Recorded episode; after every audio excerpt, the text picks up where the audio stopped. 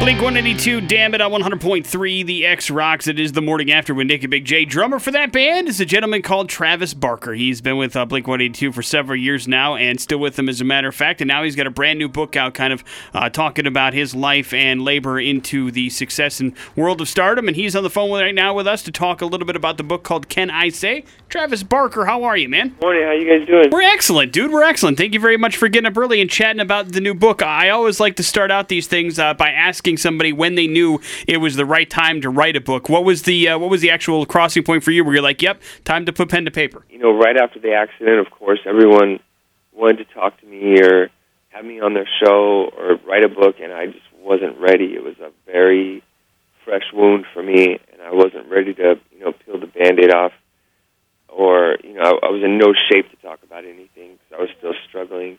So it wasn't until you know maybe like year ago, two years ago, when we started throwing around the idea and people started pursuing it again with me, and and I and I and I felt like you know what, like I'm clean now.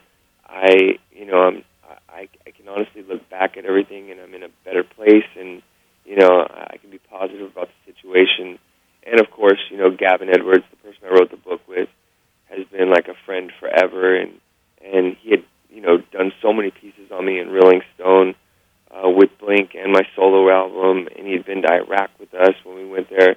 So I was really gonna, you know, the fact that I was writing it with someone that knows me and I had a history with was was exciting to me because I, you know, I, wa- I wanted it to be a, a tell-all. I didn't, you know, and I wanted it to be brutally honest. And I felt with him, the comfort level was so high I could achieve that you know, you've obviously overcome some some really heavy things, and uh, you know, I'd imagine that sitting down to, to write a book and, and, talking about some of those things uh, wasn't the easiest. Uh, how did you get through some of those times, having to relive some of that while you told the story in the book? You know, it's actually having to face it. That that's the thing. You know, is like for years I wasn't sober, and I don't think I ever dealt with like the passing of my mom. Even when you know that happened when I was like 12 years old, and then you know, you know all the things that happened up until the crash.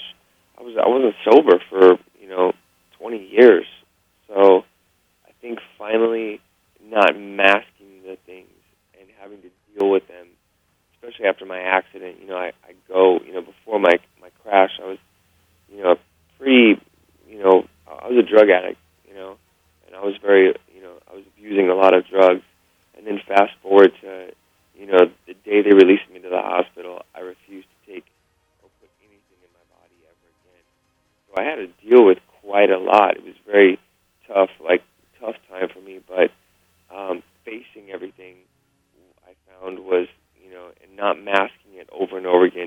day in and day out, was the most effective way. It was brutal, but really effective. Talking to Travis Barker, brand new book, Can I Say, is out in stores now. You can read his memoir. It is finally out for you to to check out. Travis, uh, when you when you get into the business of rock and roll, nobody says, "Hey, their first day in, I'm going to write a book." Uh, was it difficult to remember some of the the early stuff as you kind of got this thing started, or did you have a way or a process of going through remembering all the uh, the stuff you talk about in the book? There's a lot of interviews in my book.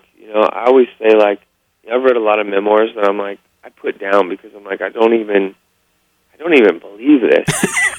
I, don't, I don't know, or the way they wrote it just didn't didn't didn't you know really get my attention. So for this book, like I you know everyone's interviewed in it from my ex-wives to Tim Armstrong from Rancid, Rob from Transplants, Mark, Tom from Blink, uh, childhood friends. You know, I always say like I wish a book make eye contact so I know if they're lying.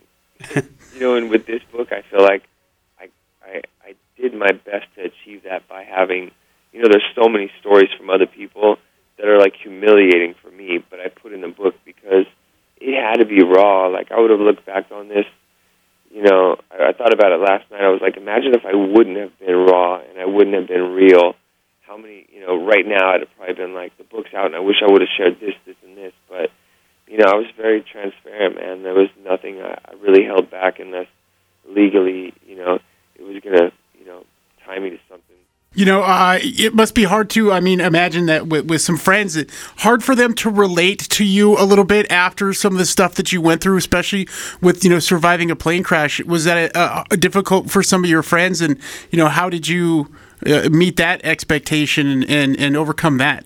Most of my friends were very supportive. You know, like you know, Rob from Transplants would sit in a in a chair sitting upright sometimes for two days. You know, because I would, you know, I had 27 surgeries in like four months, and there was just there were times when I wanted to give up. You know, so I had, you know, everything from from people like them to, you know, my kids were very they were a key key key part of me surviving and being strong enough to overcome everything. And then, you know, like the game, the rapper, the game would come and see me. Like I just had, I had the best support system, and and uh, and you know, all of them.